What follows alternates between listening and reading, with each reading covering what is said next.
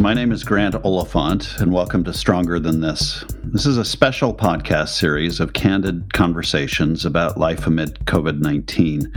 This is not our regular We Can Be season. Stay tuned for that later this year. The Stronger Than This series features several new episodes each week. They're recorded remotely.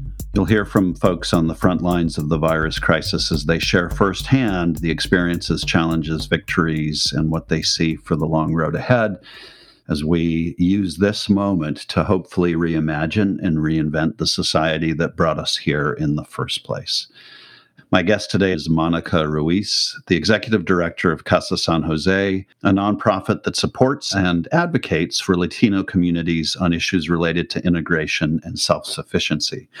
Monica was born in Cleveland, Ohio, and has Latino roots in Guatemala and Puerto Rico, where her parents are originally from. Monica has a master's degree in social work with a focus on community organizing and social action. She fights for those facing deportation proceedings and has expertise in projects that help women, children, and youth. In 2019, she received both the Women of Influence Award from the Pittsburgh Business Times and the Cesar Chavez Community Heroes Award. Monica, thanks so much for being here. Thanks for having me. Before we get into the heavy stuff, how are you doing? How are you faring through this? It's difficult because running a nonprofit remotely within itself is hard. Mm-hmm. And doing it at the speed that we're doing it right now because the need is so high is also very difficult. We've had to rethink the way that we do things, and a lot of people are basically putting themselves at risk so that other people can be taken care of. You know, I have three children at home, you know, trying to teach them is not ideal for me or for anyone. I have such respect for teachers. I've always had respect for teachers. Right. Many folks in my family are teachers, and now it's just gone to a totally different level. But I'm very fortunate because I didn't spend a lot of time with my kids before. And this has made it much more possible for me to spend time with them. And and every day at seven, they're like, okay, it's time to stop. You know, we either play a game of soccer or we go for a walk or something. So it's really nice, actually. They call an end to your day.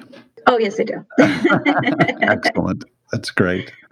I hear a lot from parents, by the way, who are home and teaching for the first time about the newfound respect that they have for teachers. I hope that's one of the things that will come out of all of this is that parents will think differently about the role of teachers in their lives as well as their kids' lives. You mentioned that it's hard enough also running a nonprofit where you're inviting people to have to do things that put them at risk of exposure from COVID 19. Let's talk a little bit about that. Just tell us a little bit about what Casa San Jose does. Casa San Jose is still technically operating as if it were two months ago. Instead of coming into the office and getting assistance, whether it's a referral to a doctor, registering your children in school, or whatever it might be, instead of doing that in person, you just call and then that call is then directed to the correct staff. Some of the things that have had to change is that this mass food operation that we have, uh, we're sending out about 500 meals a week. So you'll get a cooked meal from a restaurant for you and all of your family members. Those meals come along with groceries mm. for a week. And in those boxes, we're also putting information that we really are trying to get out to the community. And then we are doing a lot of work on the census. We are calling people, we are texting people. We've adopted this new model. It's called the community deputies. We have so many people that we service that, and all of our staff are really working really hard. And so we have a group of eight community leaders that we've trained to call and do an assessment. And then they provide uh, resources based on the needs and they're also collecting data so that we can then configure our programming around the needs of the community at this time. It's so interesting that you know, on the one hand, through the census work, you're trying to make sure that everybody gets counted, and at the same time, you're feeding people. And yeah. was it always this way for you, or is the food component ratcheted up hugely because of the crisis that we're in? And how do you balance the immediate need with the need also to make sure that folks are counted so that future benefits flow to this region? We did not have a food distribution component to CASA in the past, mm-hmm. but when this started, you know, a lot of the folks that we work with work in the hospitality industry. So they're tipped employees, whether they're restaurant workers or hotel workers. And so their lack of income came immediately because they weren't working you know those sectors closed down and and they had no income and so it was a matter of how can we get food to these folks as soon as possible because people are going hungry mm-hmm. there was a doctor who came up with this brilliant idea dr bartz and he was just delivering food to casa one day that people were donating and then he decided that he would ask his friends to donate money so that he could purchase lunches at locally owned restaurants at a very discounted cost, and then those lunches would go to the families. So he calls it the double play. And because restaurants are making money and they're able to pay their employees, and then people are eating. Right. Every day of the week is a different restaurant, and every day of the week is a different place. So, we, I mean, obviously, Beechview, we're get, we're handing out food in Beechview, but we're also delivering these meals in Monroeville, Cranberry, and even as far as Washington County. This has been one of the extraordinary things about Pittsburgh's response to the crisis, not just the level of food that has been provided. We've seen extraordinary lines like we've never experienced, at least in our recent history. But in addition to providing the level of food, there's been some real creativity around how it's getting provided. And you're not only providing food to people who need it, but you're also creating work at restaurants and you're creating a use for produce that otherwise is getting destroyed by farmers. And so it's actually a triple play, I think. uh, hats off to you for doing it. Has it been difficult to m- navigate the process of getting volunteers out into the community so that they're comfortable being in a setting where they may be exposed to the virus? First, I wanted to say that I forgot to mention that 412 Food Rescue. If we did not have the partnership with 412 Food Rescue, we would not be able to feed as many people as we are. I just wanted to make that very clear that they do a phenomenal job, and we are very, very grateful for that partnership. You know, at CASA, we have always been really blessed to have such a wonderful network of volunteers. When we decided that we needed to get this food out, so there was a time where, it, like the first week, you know, we didn't have this elaborate plan. And so we just had like staff at the office and we were handing out meals and food at the office. And then we realized very quickly that there were many other people that needed this. And so we said, okay, well, we'll ask our volunteers, you know, because our volunteers are always there for us.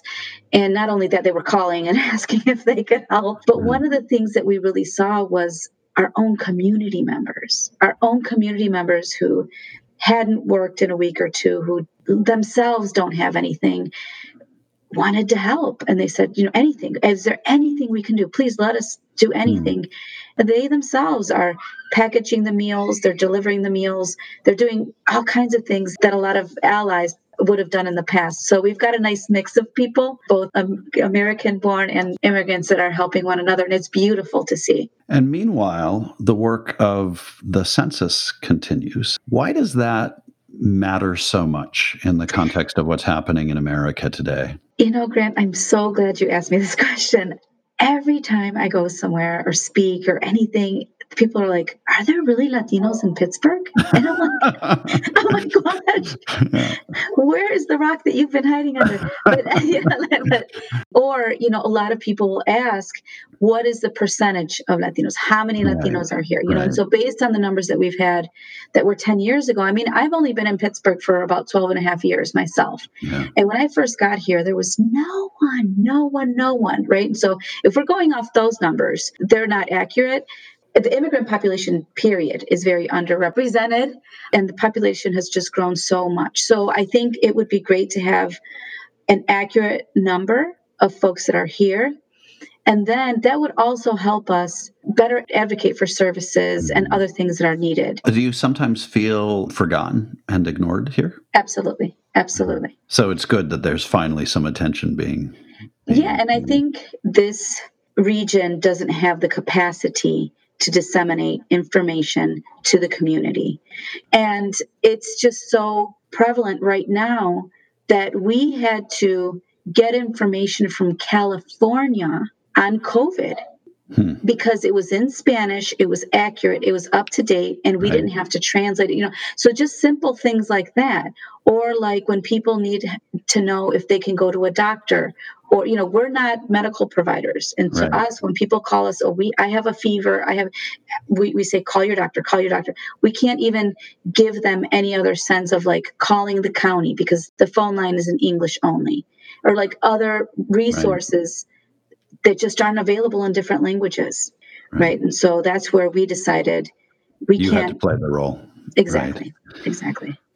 I'm convinced that this is a huge teachable moment for our country, that we should be learning lessons at every level, including locally in disseminating information that's available in Spanish, for example, or collecting race and ethnic data when we're doing tests for a pandemic I've had a whole education about how that data gets collected, and it's simply not been collected by labs and providers. Mm-hmm. Uh, so it makes it very difficult for the Department of Public Health to actually know who's being affected. So we're learning lessons like that.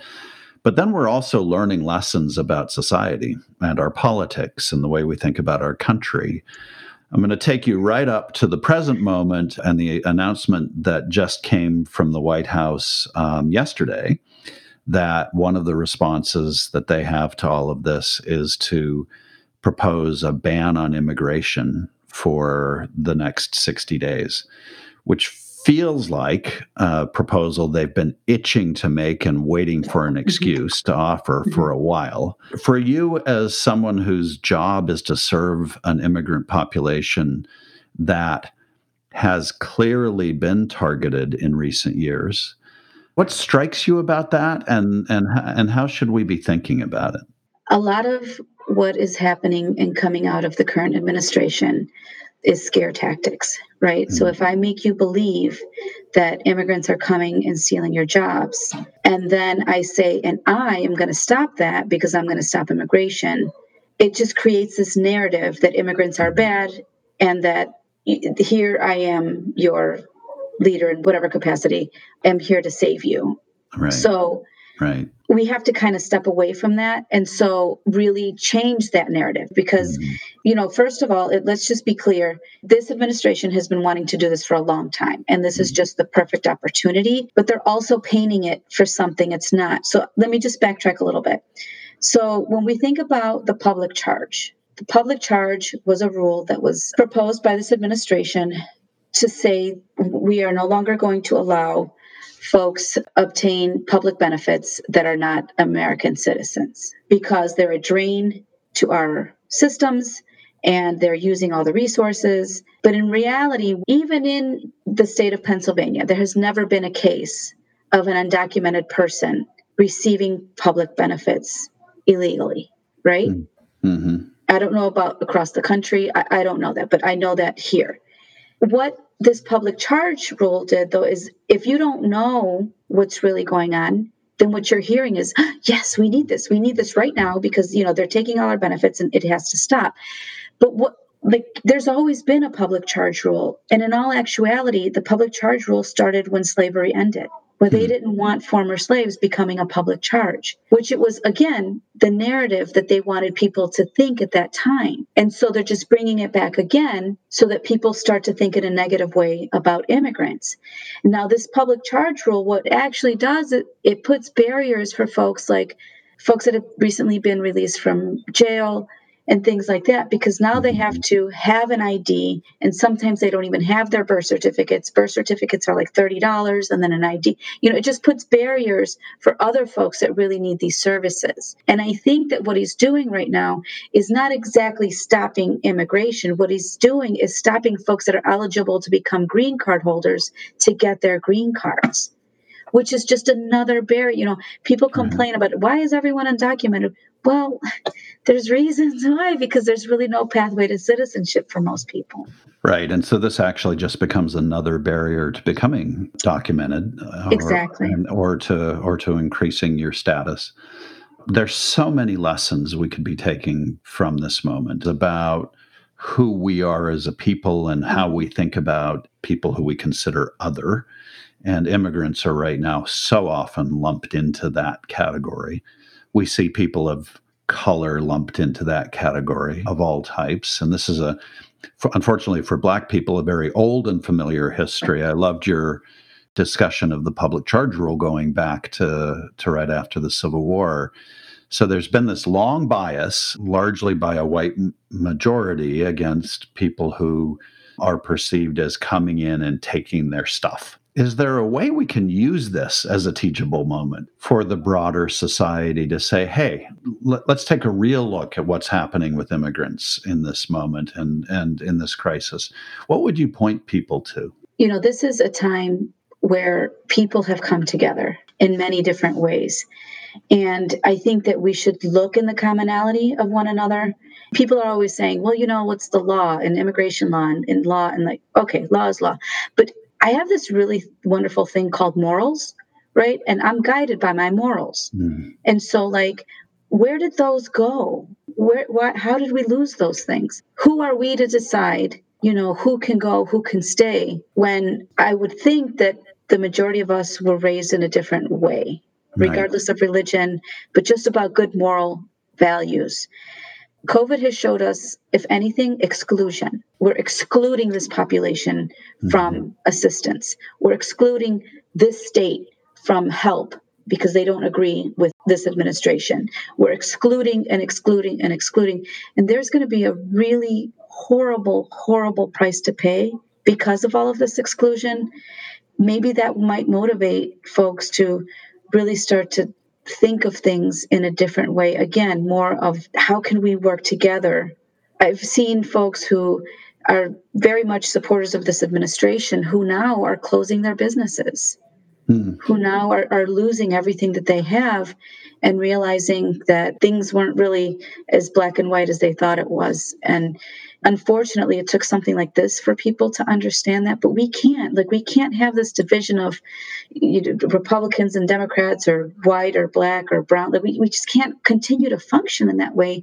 That's how we got ourselves in this mess. Like we didn't get here at the last election or the election before that or like this is years and years of like the systemic racism and these thoughts of you know, I'm better than you because of whatever. It's like a dog eat dog world right now. We can't continue to function like that. I think that's so well said. And in a way, you've answered the question that I'm going to ask, but I'm going to ask it anyway, because I think it really, this is a point that requires clarification in today's America. The question I want to ask is why not? You know, the, it, there are people who really believe that exclusion is exactly what we need. We need to push people away. We need to not let others in. We need to actually draw lines between various segments of society and try and, and further divide us. That all of that will serve somehow to protect someone. From the perspective of somebody who is safeguarding America's long tradition of being an immigrant country, why is that wrong? How do we convince the next generation coming out of this moment that that really isn't the way to go, this policy of exclusion? Yeah, so I think that one of the main main things is education, right? And so we need to stop operating from a stance of scarcity mm. because in reality, this country has enough wealth that we don't have to be in the situation that we're in right now.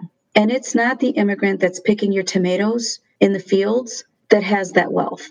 Mm. If you want to be angry about the way that things are operating right now, yes, be angry. Right now is a great time to organize because people are upset, right? And they want to see change.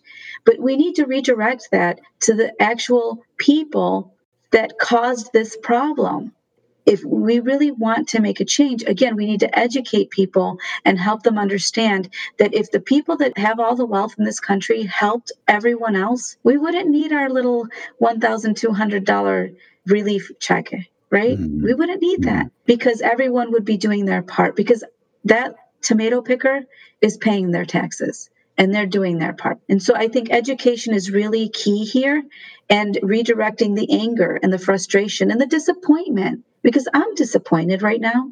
But I'm right. disappointed at our leaders because they're not leading.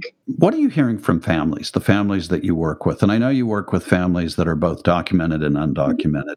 Mm-hmm. And I'm curious what you're hearing from both. The one thing that the vast majority of the folks that we work with have in common is the language barrier. Mm. That's why I'm so worried about getting accurate information out as soon as possible. Right. And so um, uh, the new order that the governor put out about the masks, I was really worried about that information not getting to all of the community. And so I have a, a really good relationship with the Pittsburgh Police Department. And I immediately reached out and said, Hey, people have to wear masks. I'm really worried that folks aren't getting the message. What can we do so that people aren't getting citations and or arrested which then could lead to their deportation right what we did was that we were able to work with some spanish speaking police officers that made a video on teaching how people how to put on the mask and take it off. And we also got a beautiful statement from chief schubert that said we are taking this as a teachable moment where we're just going to teach people about the benefit of wearing a mask.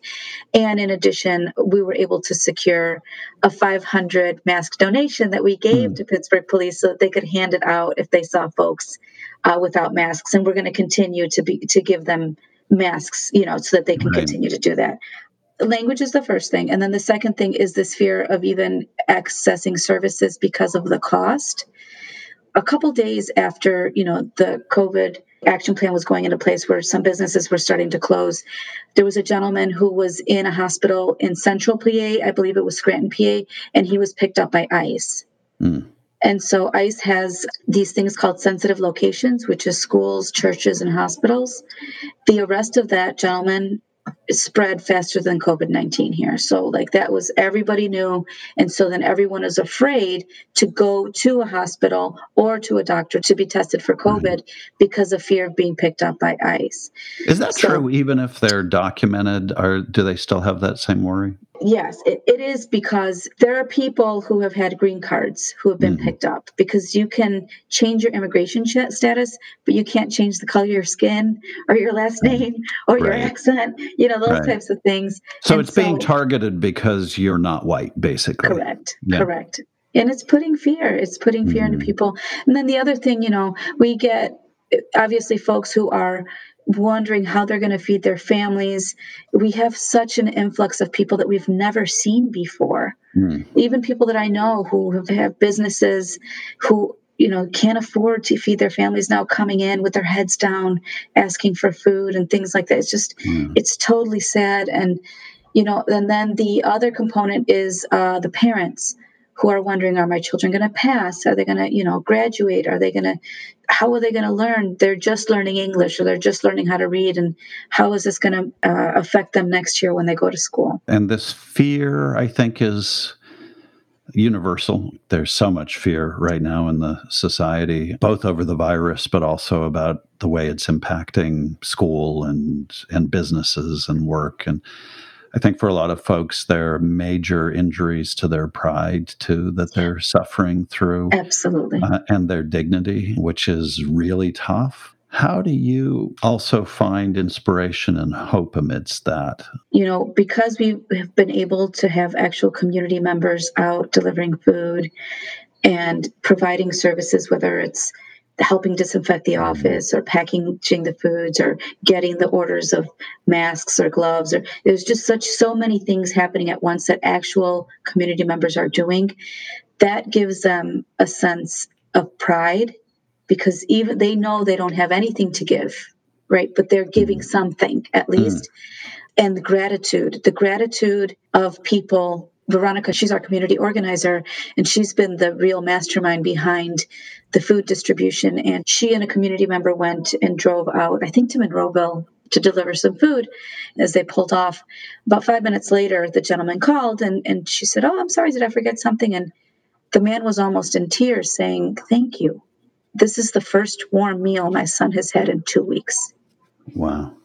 I don't know just hoping that we can get out of this with some really good learning experiences. You think about America coming out of this, and what is the message that America needs to take to heart from what we're experiencing now? You know, this was a time where everyone was affected, and really just looking at the way that we behaved, the way that we reacted, what did we do to make the situation better or worse? And how did we do it?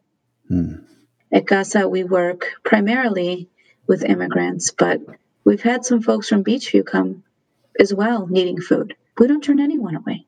And we've had some families from other countries, not Spanish speaking countries like Middle East and Africa, that have needed help. And we're there. We're there. We know the need right now. And even when I'm on calls or in meetings, both here locally or statewide or nationally, I'm not just advocating for the undocumented Latinos in Pittsburgh. I'm advocating for all affected people across this country. Mm. Because that's who I care about. Do you think that that makes our country stronger and not just the immigrant community stronger? Absolutely. Absolutely. I'm convinced there's wonderful people in this world, in this country, that just needed this moment to kind of open their eyes and see what's going on, and that great things will come from them. Oh. Well, terrific. I think that's a beautiful place to actually conclude. The name of this program is Stronger Than This. And beyond the virus, what would you say we're stronger than? We're stronger than the larger virus that has been plaguing our country for many years. This might have been the, the way that we wake up from it and find a cure. Monica, I think that's gorgeous. Uh, you know, I think about this conversation, and you've painted a compelling picture of people who are struggling, who are having to look for help in ways that they never thought they would. Yet you've also painted a picture of people who do that and still want to help themselves and restore their own sense of connectivity and hope and dignity by offering help that they themselves need, which I think is a an absolutely gorgeous way of looking at what our society can be. Uh, I really appreciate the way you've touched in this conversation on what a moral outlook is, what it is to be a moral human being in the context of a democratic political construct.